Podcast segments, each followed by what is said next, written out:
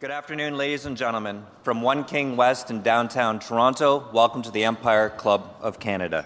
For those of you joining us either by webcast or podcast, welcome to the meeting.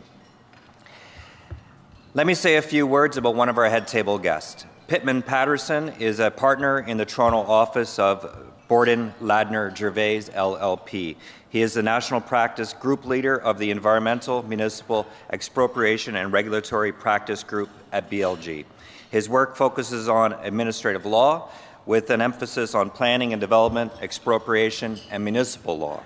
He is also experienced in environmental and real estate civil litigation, all of which makes him more than qualified to introduce our honored guest, Maurizio Bevilacqua.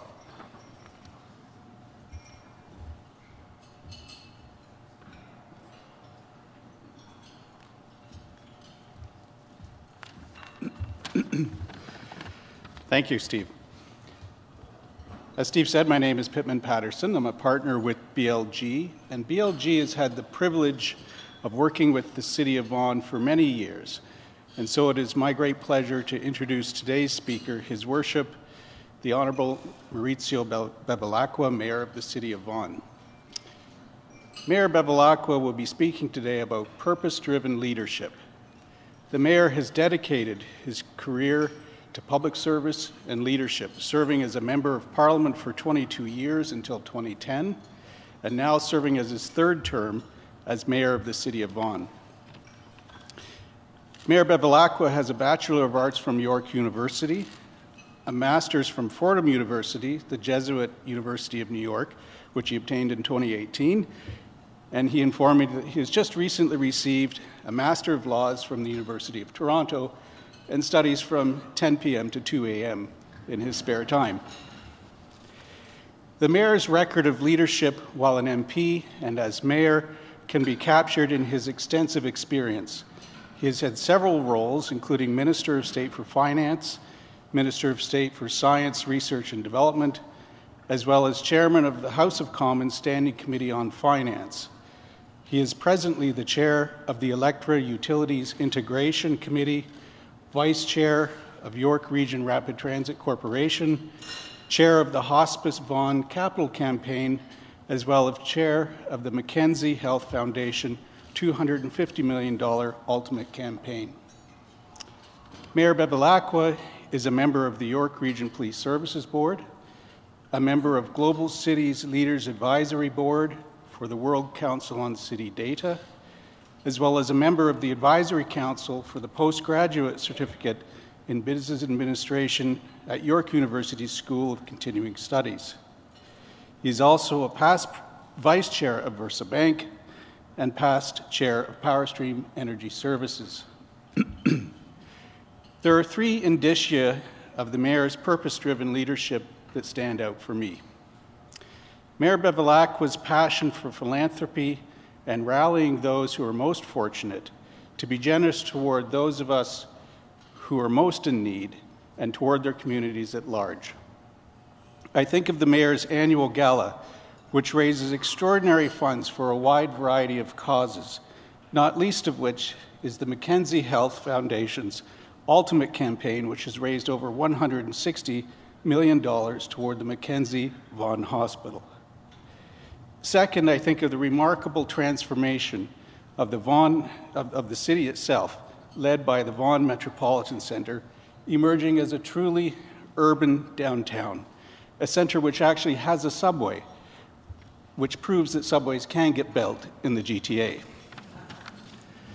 Finally, Mayor Bevilacqua remains grounded every day in service to the public.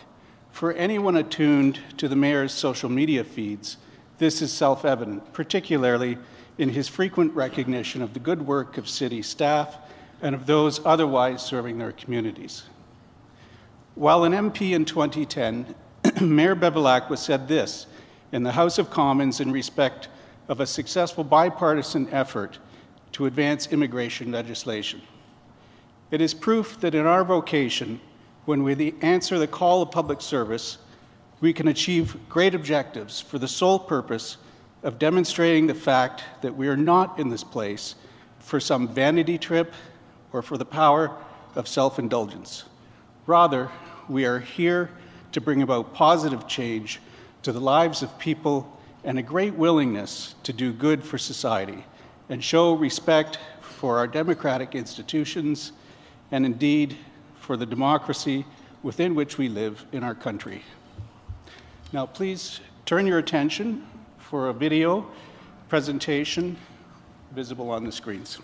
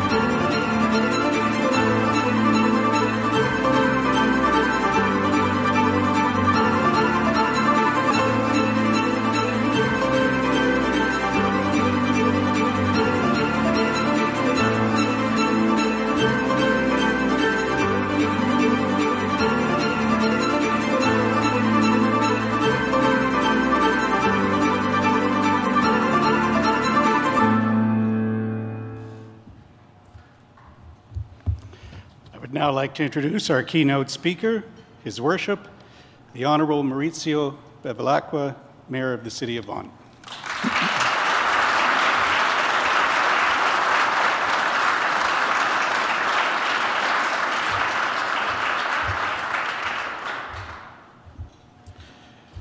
Thank you so much, everyone. For the Mayor of Vaughan, as you know, to come to the City of Toronto is considered a foreign visit. But I do want to say how pleased I am. First of all, let me express my gratitude to Pittman for that very thorough presentation. You were very kind, nice introductory remarks. And it's just a reminder how long I've been around. So thank you so much for reminding me of that. And Mike, thank you so much. This is an excellent turnout for this luncheon. It's something that I was really looking forward to. I think that it's important during this time, the history of our city and indeed our country, that we share perspectives, exchange thoughts and ideas, and move agendas forward that ultimately would in fact improve the quality of life for the citizens that we collectively represent. It is a great privilege to be here today, recognizing the long and rich history of the Empire Club. I want to thank you. Thank you for providing this forum, for being a place where ideas are and thoughts and perspectives are shared and advanced. I think it's a very important role that you play, and on behalf of the over 300,000 people that proudly call the city of Vaughan their home, I want to express to the Empire Club my sincerest gratitude for this wonderful invitation. In a world of constant change, your role, of course, has become increasingly important and vital to public discourse. First of all, I want to get on the record. I always say that and believe that public service is a vocation, not a job. I want to really today have a frank discussion about public service, elected office, and purpose-driven leadership. I want to share with you our principles that have helped me change the direction of our city, and how it's been a very transformational impetus to bring about change to the citizens of Vaughan. It is both humbling and a sacred experience to be entrusted by one's fellow neighbors to do what is right and what is just for the betterment of society. I remember a conversation I had with the Dalai Lama, and he stressed to me that it is not enough to be compassionate, that he said we must act on the challenges that we face as individuals. After every election campaign, when I meet with members of Parliament, members of provincial Parliament, or indeed our own very own council, I remind my elected colleagues that we must remember not to let the euphoria of victory make us lose sight of what matters most and what requires our immediate attention. We are essentially temporary stewards. Our mandates are an opportunity to really seize the moment, to bring about positive change, and do it in a way that answers Rabbi Hillel's three famous questions, purposeful questions, when he says, if I am not for myself, then who will be for me? He goes on to say, but when I am just for myself, then what am I? And if not now, when? Basically, I'm saying that there is no celebrity in service. It should not be, a vanity trip. We must never lose sight or perspective.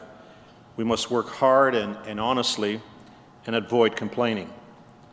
Purpose-driven leadership is really missionary work.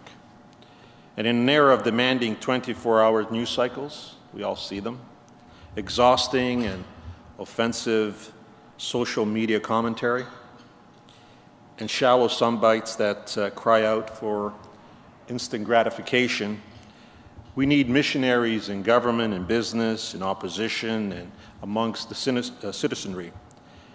But to be a missionary, one must be prepared for setbacks, hardships, and what often appear to be insurmountable challenges, all in pursuit of a higher calling to safeguard and elevate the quality of life for others. It requires focus, it requires discipline, and it requires determination. Having been elected a member of Parliament at the age of 28, I received the call for service very quickly in my life, relatively speaking. And although I've experienced the reality of public life with all its ups and downs, I remain committed to the mission and the faith, trust, and confidence the people continue to place in me. Before I took my seat in the House of Commons, my personal journey began in a town of 25,000 people in the region of Abruzzo, Sulmona, Italy. That's where I was born. This is also the birthplace of a very famous Roman poet by the name of Ovid. I arrived in Canada at the age of 10. My mother and father left behind familiar settings and sacrifice relentlessly their entire lives so that their children could reach higher, achieve more. But in our family, it was always underlined, emphasized, that most importantly, we're here to give back. My mother was a seamstress, and my father a small business owner and a renowned cyclist. I learned at a very young age the power of hope and optimism. A seamstress lives in a state of flow. A seamstress really creates beauty for others. An athlete, like my father, relied on his tenacity, preparation, and his indomitable spirit to reach his or her goals. And this is where I first discovered the essence of purpose-driven leadership. It is service above self.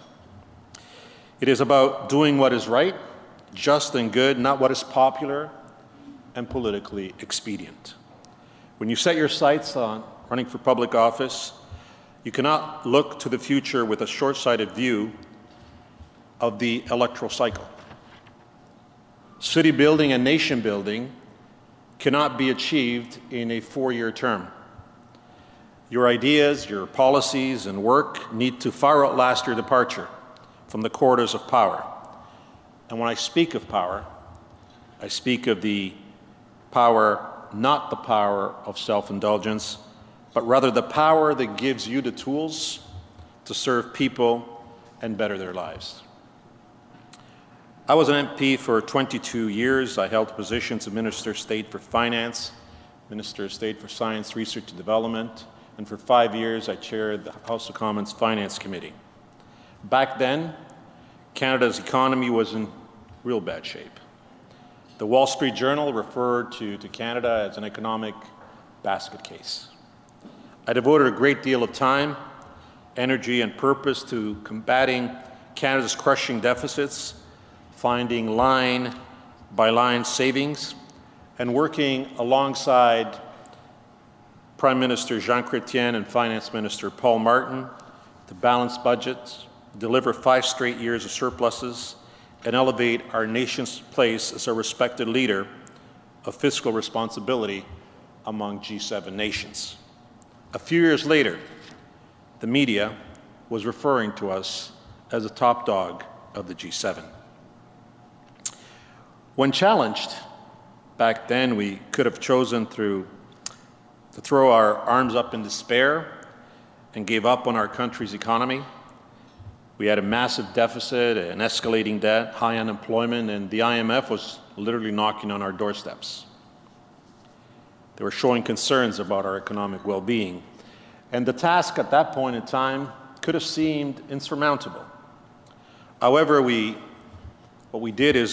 chose to put an action plan together that eliminated the deficit, paid down our debt, and brought upon an economic renaissance where people and where we regained our capacity to reinvest in people's priorities like healthcare, education, and research and development.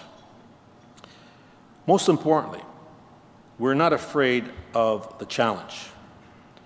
During a visit I had the Vatican, John Paul II reminded me to never ever give up on hope, never doubt, never tire, and never be discouraged. Be not afraid. That was a meaningful encounter, which I've often recalled throughout my public life. People mistakenly romanticize the idea of balanced budgets. Although the end goal is noble and one worth fighting for, the path can be long, it can be lonely, and it could be filled with dissent. But with purpose comes perseverance. We could not give up. It was in the national interest to press on. Not only are these principles cornerstones of nation building, but as mayor, I can tell you, they're cornerstones of city building as well. In my journey, after careful consideration, deep reflection, and contemplation, I knew that my next step in my pilgrimage of purpose-driven leadership would take me. And that purpose led me to the Park Parliament, to leave the House of Commons, and return home to lead my city. I entered City Hall determined to fulfill the promise of Vaughan. One of my first acts as mayor of Vaughan was to enshrine in writing what purpose-driven leadership is truly all about. This led me to champion the creation and unanimous adoption of the Vaughan Accord, an historic document that commits all members of council to serving the city in a manner which reflects a positive image and instills civic pride.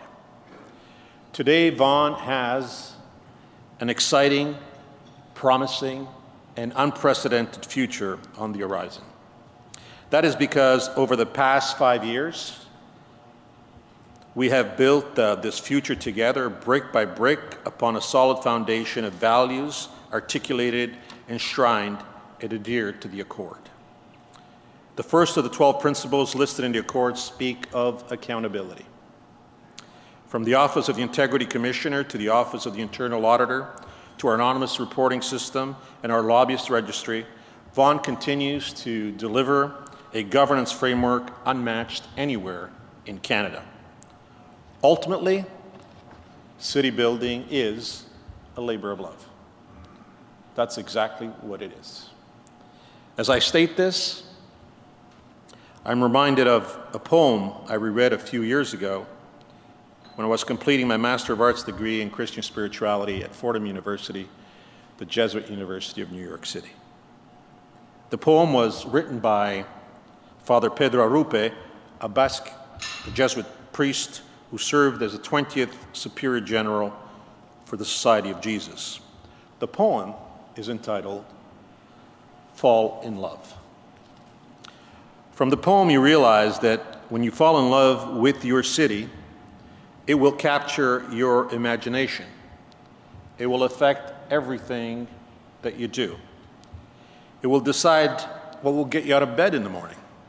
It will, what you read, whom you know, what amazes you with joy and gratitude and fulfillment. Essentially, when you fall in love with your city, that energy decides everything.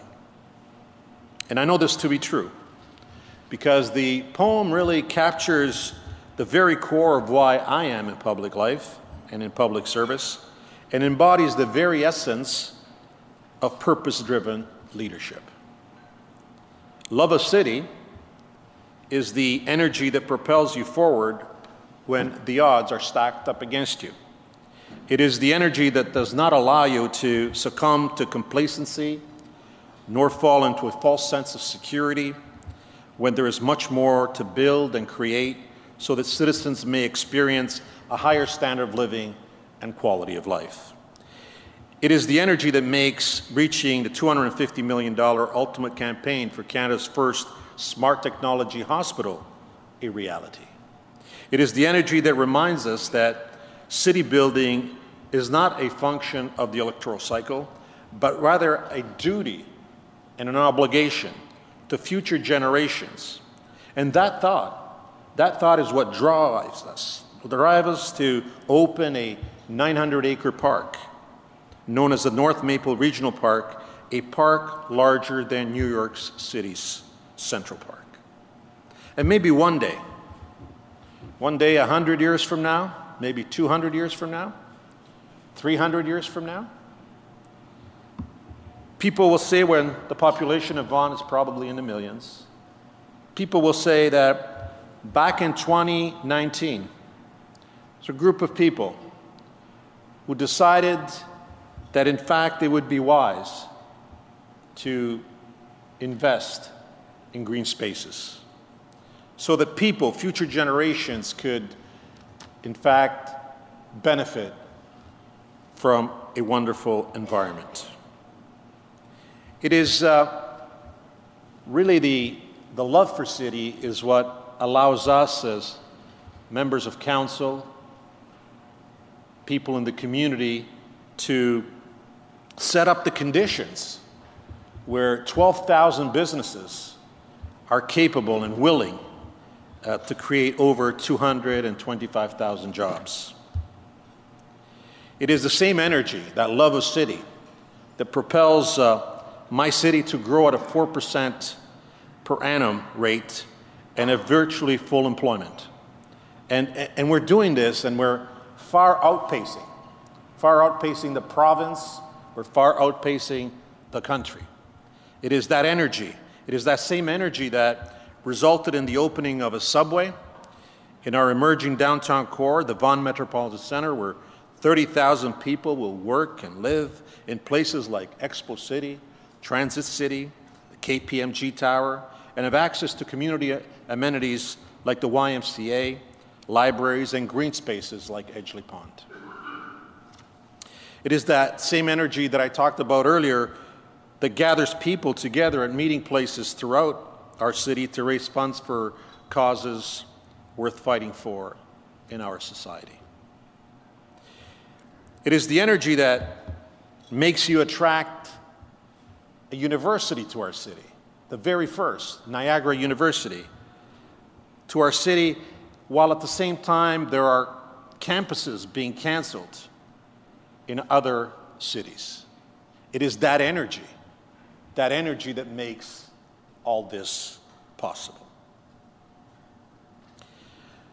Because when I was told a few years ago that we could not get a university to our city because of fiscal cutbacks and priorities, real ones, I said to myself that I had to do what I had to do to make sure that we would expand educational opportunities for citizens and students in my city to access a university. And so when you find doors shut in one area, you can't give up. You need to go out and seek it elsewhere. And if it's not in our country, you go somewhere else. And that's exactly what I did. That door was open, and today we have Niagara University in the Expo City complex, adding incredible value to our city. And it is truly a joy to see students from Vaughan attending this great university that, by the way, it is a binational university. Over 5,000 teachers that teach in the Ontario education system are graduates of Niagara University, a university with deep roots in our community. And so it is that same energy that I've been talking about that provides clarity of vision. When you love your city, you have that sense of belonging to it, of making sure that you can do whatever, you must do whatever it takes to bring about the type of change that is required. It is that energy that gives you the ability to bring the future to the present and makes you sign a memorandum of understanding with Mackenzie Health, Venture Lab in York University to shape a world-class healthcare precinct on 82 acres of land where innovation, commercialization, teaching, and learning will take place. It is that same energy that produces social cohesion in a place where over 100 languages are spoken, where people from all over the world are welcomed, and they are welcome to practice their faith, free from persecution, and to live in a spirit of cooperation and respect. It is the energy when men and women in uniform and the community work closely together to build the safest region in the country. That energy. That energy is really about purpose-driven leadership in a city, to me, means greater access to education, healthcare, transportation, a commitment to environmental stewardship. These are the anchors of any modern, thriving city. In 2010, my city did not have a subway. In 2010, we did not have a hospital. In 2010, we did not have a downtown core, rapidways. We did not have a 900-acre park, and quite frankly, we had 60,000 fewer jobs. With a focused agenda for change, the city has transformed itself. Purpose-driven leadership is really the reason, because we must anchor ourselves to values that are sound, rooted in hope, rooted in optimism, rooted in work ethic that speaks to doing whatever it takes to serve, not your personal interests, but to serve the interests of the people that you represent.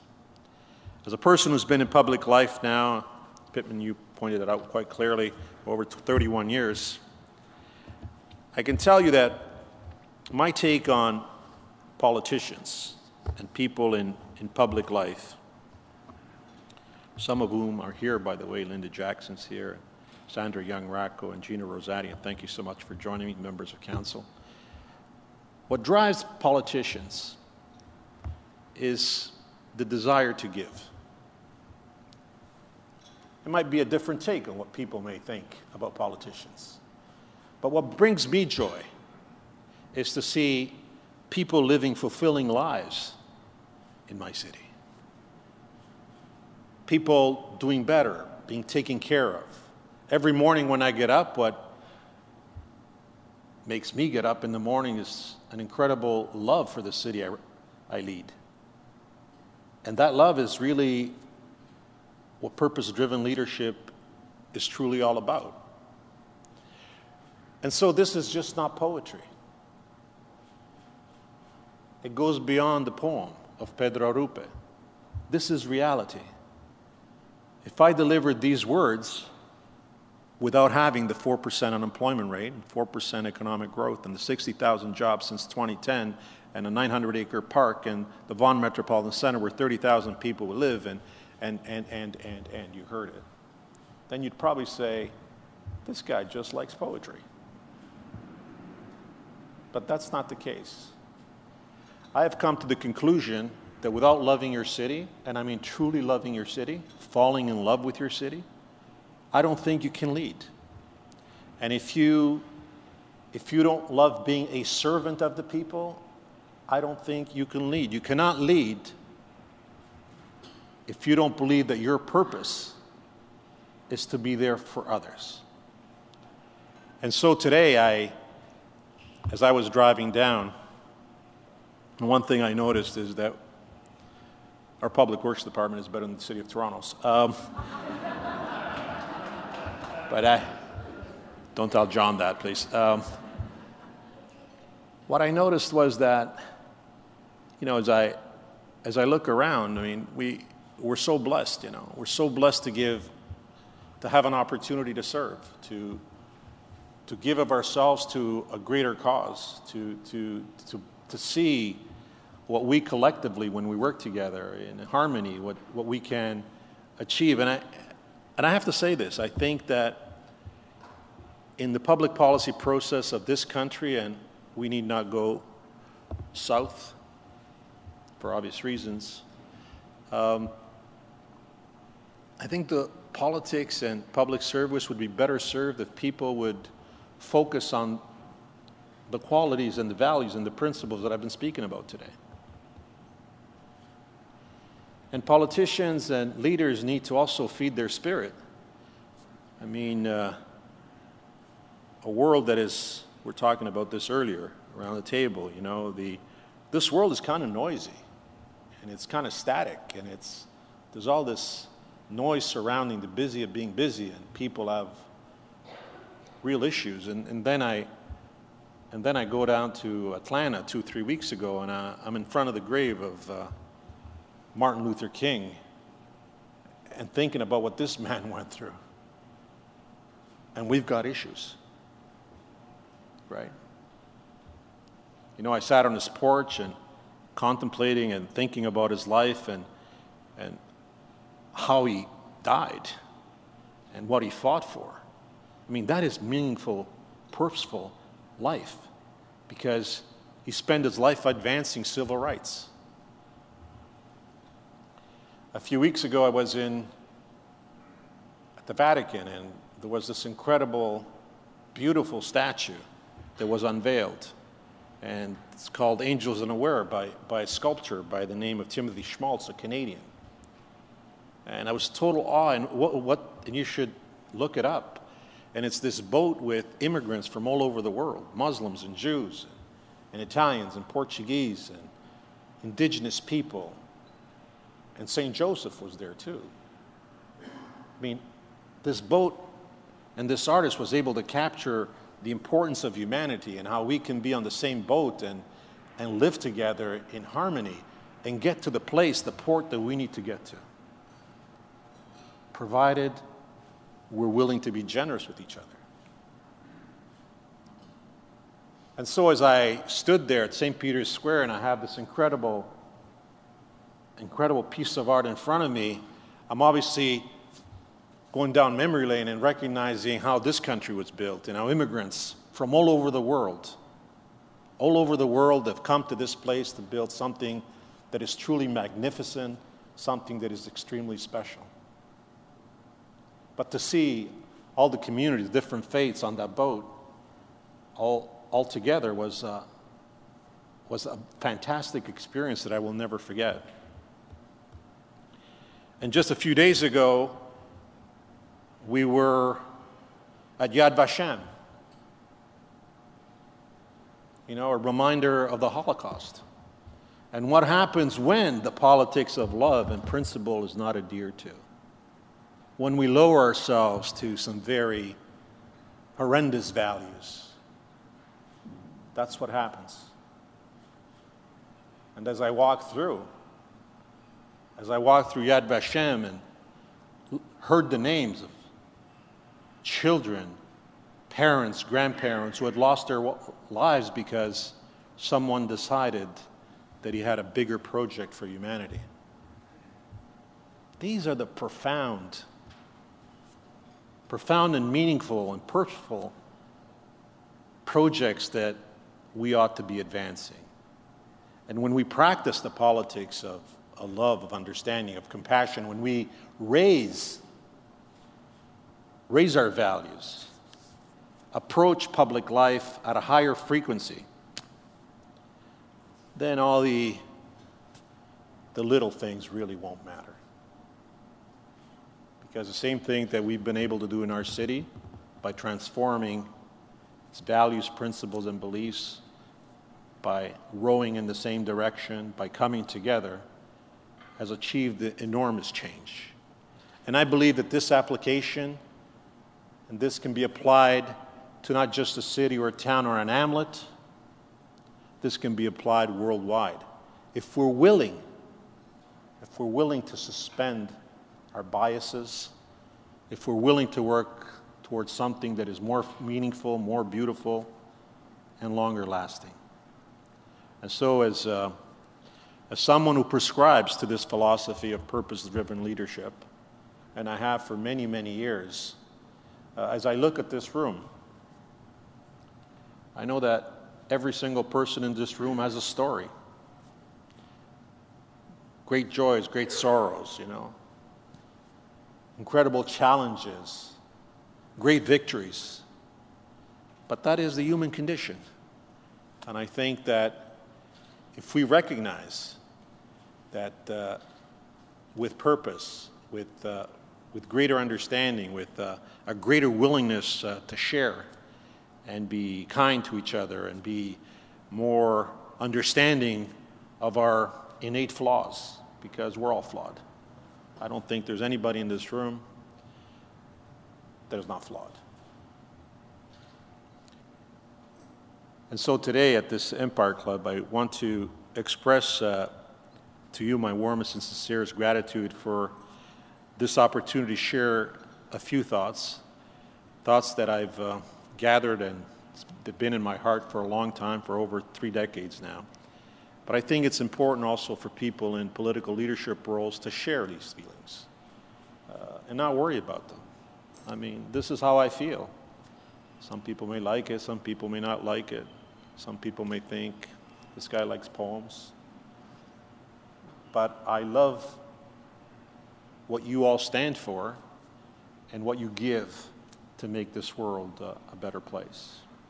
So I want to thank you so much for taking the time. I know that the conditions out there were what they were, but even that's beautiful, because for me, the fact that you made the extra effort and that you bought snow tires from a local tire factory makes me very happy. Thank you so much.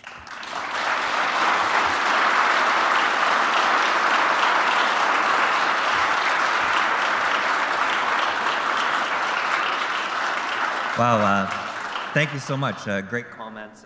We're going to have a chance for a few questions from the room, and there'll be some mics moving around. But let me kick it off. Your words were inspiring. When we talk about politics today, social media, electoral cycles, you touched on a bit of that. And then yet you express, I think, what many Canadians probably hope of public life, that people will think about service beyond self, that they'll think about purpose-driven life. You know, maybe I'll go in a direction, different direction with this question and ask you, what would you say to people, young people looking at politics today, not liking all the anger and the vitriol, concerned about getting involved? You know, what might lessons might you have for them as they consider that to seek public life and know that it's not just you know, a fight and a match of shortest, most problematic spurs, and you know the challenges of public life today.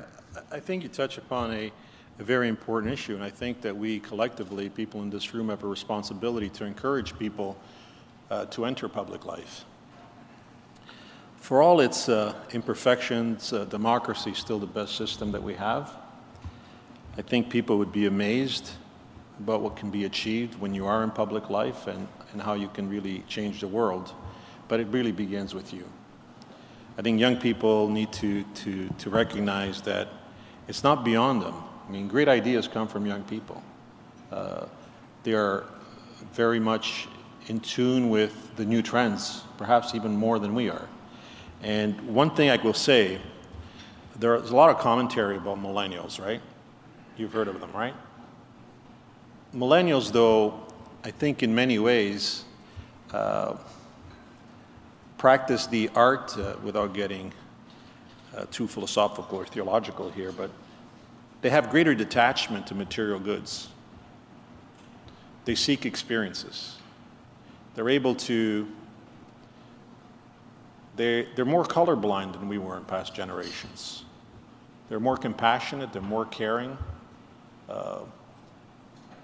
They're accepting of people regardless of their faith, sexual orientation, a lot more than I think than we were growing up. And for me, it's a source of joy, because I think that they will be ready. You know, you always hear the comment about, you know, they have a different style of working and all that kind of stuff. But at the end, values and principles, same values and principles in the long run are what makes the world a better place. And so I'm very confident that you will see the emergence of a new generation that is going to be rock solid. I'm very, very hopeful. I see the way they are about human rights, how they are about whole issue of sexual orientation, gender equity, how they interrelate with each other in ways that past generations have not done.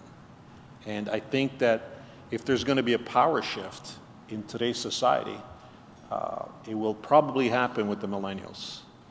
I think they have a great sense of the world, largely aided by their incredible capacity to utilize the tools of the technological advancements that we have made as a society, and they have a great sense of belonging. I witness that on a daily basis. Well, thank you. Are there any questions from the room? What about answers?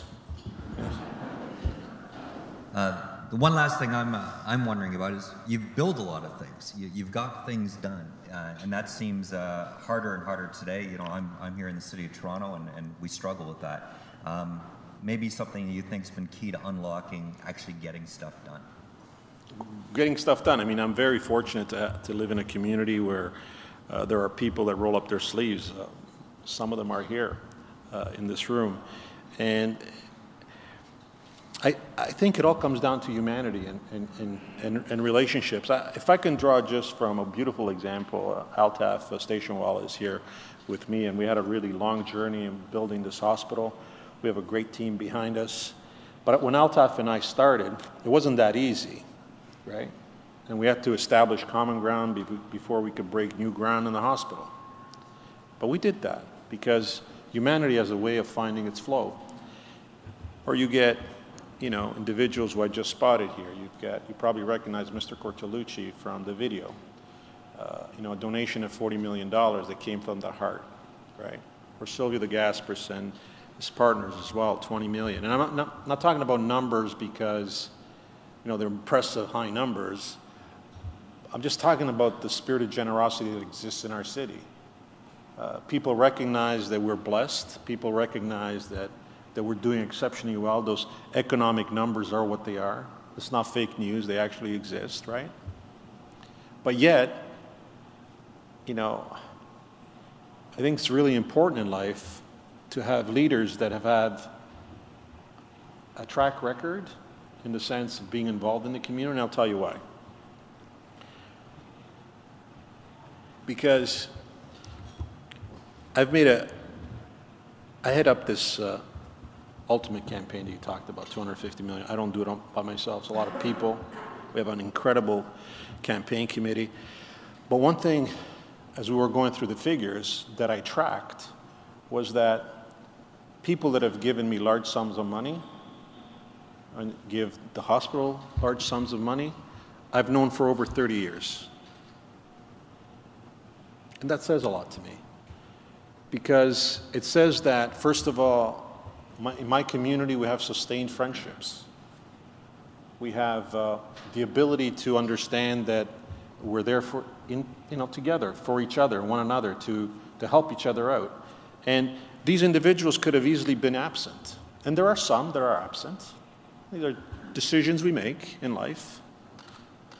You know, I remember going to see somebody and I said, you know, you're such a big part of our community, and I can't believe you won't be part of this hospital. And I said, you know, can you donate a flower pot? He said, a flower pot? Yeah, no, I said, I just want you there. Whatever you give, just give me something. I want you to be there because you've created so many jobs and you've been such an integral part of the community that it would be crazy not to be present. 2 weeks later, the person calls me into his office. I go there, and he gave me $10 million for the campaign. An expensive flower pot, I would say. But the point is this, right?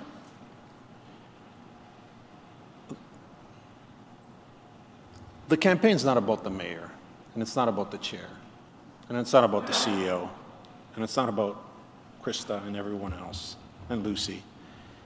We really are successful because it's not about us. It's about the community. We had, and I'm going to share this, we had some, I can share that, right? Altaf, I think we'll share the early beginnings. We had a lot of issues related to ownership of the land and these organizations, trying to figure out which way was up and, you know. Anyways, to make the long story short, at the end of the day, we came to an agreement, and I'll tell you how.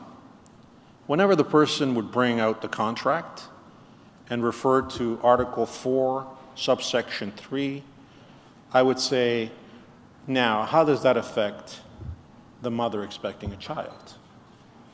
And then he says, yeah, but 8.2 has that we are going to... I said, yeah, but how's the cancer patient going to be helped by this article in this contract? And the conversation went to the point where the person said, you know, it's not really about the clauses, most of which are boilerplate clauses, as I learned recently. But I just think they have to go beyond the immediate. And you don't want to get into power struggles that are not really going to resolve in anything. You know, Mitch Marner was, I chair this Hospice Vaughan campaign. We're finished there, $12 million. We did that already. Mitch Marner came, and you know, the community, we were bidding on his sweater, and we had an auction, and the community, $20,000 for a sweater. That's the community we live in. And now, you know, some members of council are here too, and I want to tell them that, you know, the modest success I've had as mayor is in large part because of their incredible support and how dedicated they are to the city.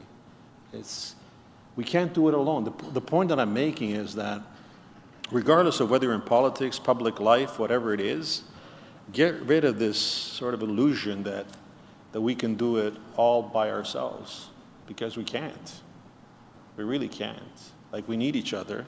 We're interdependent. You can come out with all sorts of issues if you don't have the support of your colleagues, if you don't have the support of people around you. If I was knocking on doors for the hospital and nobody was answering, we wouldn't be, I think we're at 170 now, 170 million.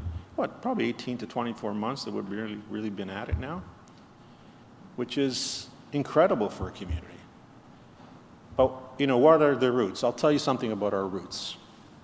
People that have done exceptionally well in my community are bootstrappers. These are not people that have come from wealth. These are people that, you know, had to really work hard. These are people that nothing was given to them. This is all, they, you know, on Bay Street they call it equity. In Vaughan I call it sweat equity. It's a new term. Because they actually had to earn it. The beauty of it, though, is that they haven't forgotten where they came from. So accessibility to healthcare, for example, right? If you don't have the means to access it, and you know, we have that issue here as well. It's not just in the US, it's in many places. Access to healthcare is largely diminished if you wouldn't build a hospital, right? I mean, if you don't have a place to go, and you're having these long lineups, the accessibilities, or at least the level, the quality, is reduced. But what I find with people that I deal with in our business community is that they understand all that because they've been through it, because they were once the workers, and then they became the foreman, and then they became the owners, and so on and so forth. But this notion of giving back is an integral part of who we are. And that's why we are as successful as we are. You know, it's kind of interesting. I'm involved in philanthropic work in the excess of $280 to $290 million in a community, in a single community. And it's not that the mayor is brilliant. You know what I have that's brilliant? I have a spirit of generosity that permeates throughout the community. And it's not just the big checks that you see. It's events like the Run for Vaughan, where people are running 5, 10 kilometers. It's the various ethnocultural groups who feel part of the hospital. So once you create that kind of harmonious environment, you get literally the love that I feel every day in my city, and it's manifested in many, many different ways. And I also want, since I'm here, I also want to pay tribute to the administration that works for the city. You know, we promote ourselves, you know, service excellence is extremely important, and they represent the very best of what public service is about. And so, you know, you shouldn't be surprised that we draw tens of thousands of people to our events in aggregate terms, for whether it's concerts in the parks or what have you. So, needless to say, I like Toronto, but I do like Vaughan more. And this is a beautiful building. A big heart, getting the big things right. Mayor Bell of Vaughan. Thank you. I'm going to call up Sean McFarling from LiUNA to offer proper appreciation.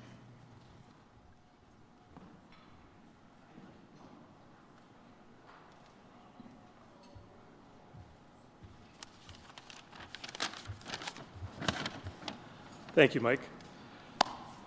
Thank you, Mayor Bevilacqua, for your insights today on purpose-driven leadership. You are a true visionary and a leader for the betterment of our communities. and community building. I'm here today on behalf of LiUNA.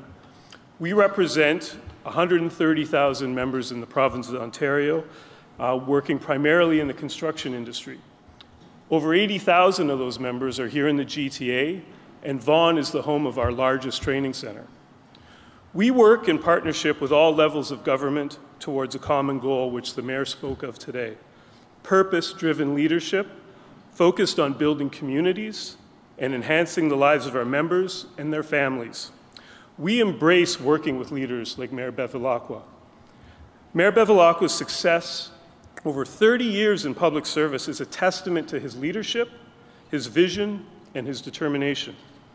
He is a champion for the city of Vaughan and a role model for the rest of Ontario and indeed Canada.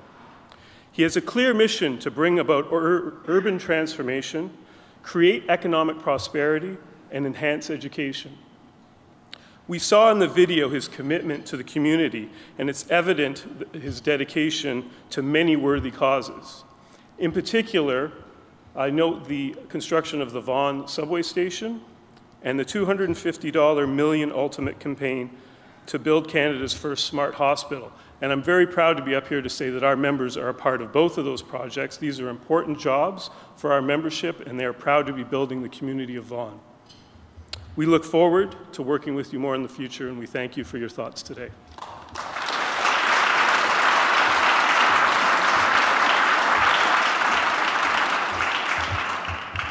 Wonderful. I will tell you about a couple of events we have coming up. On December 12th, we have Stephen Poloz, who's the Governor of the Bank of Canada, and I'm very excited about December 13th. We are going to present our inaugural Nation Builder of the Year Award. It's going to the Toronto Raptors. We'll have Masai Ujiri there to accept it. The Mayor has joined, and Mayor of Toronto, and Superfan has joined that event as well. Thank you very much. This meeting is adjourned.